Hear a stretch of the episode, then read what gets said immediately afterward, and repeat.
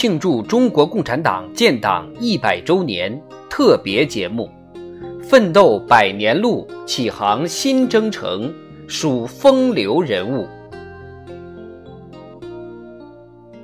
邓恩铭高唱国际歌，从容就义。飒衣年华转瞬间，壮志未酬奈何天。不惜为我身先死，后继频频为九泉。这是中共一大代表邓恩铭在狱中留下的遗作《诀别》。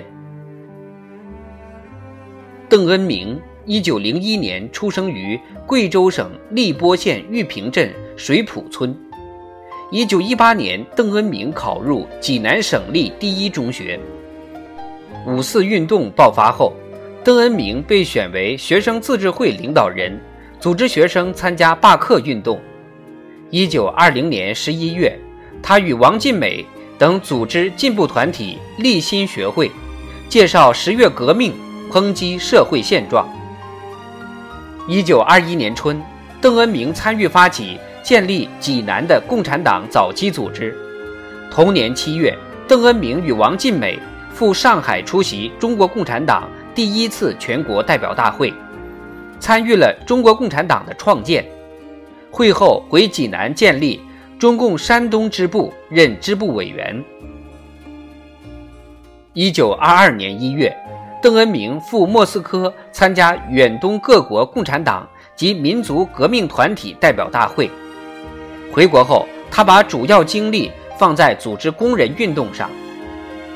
在邓恩铭等领导下，一九二五年二月，交际铁路工会领导工人举行大罢工，迫使铁路局答应了工人的部分要求。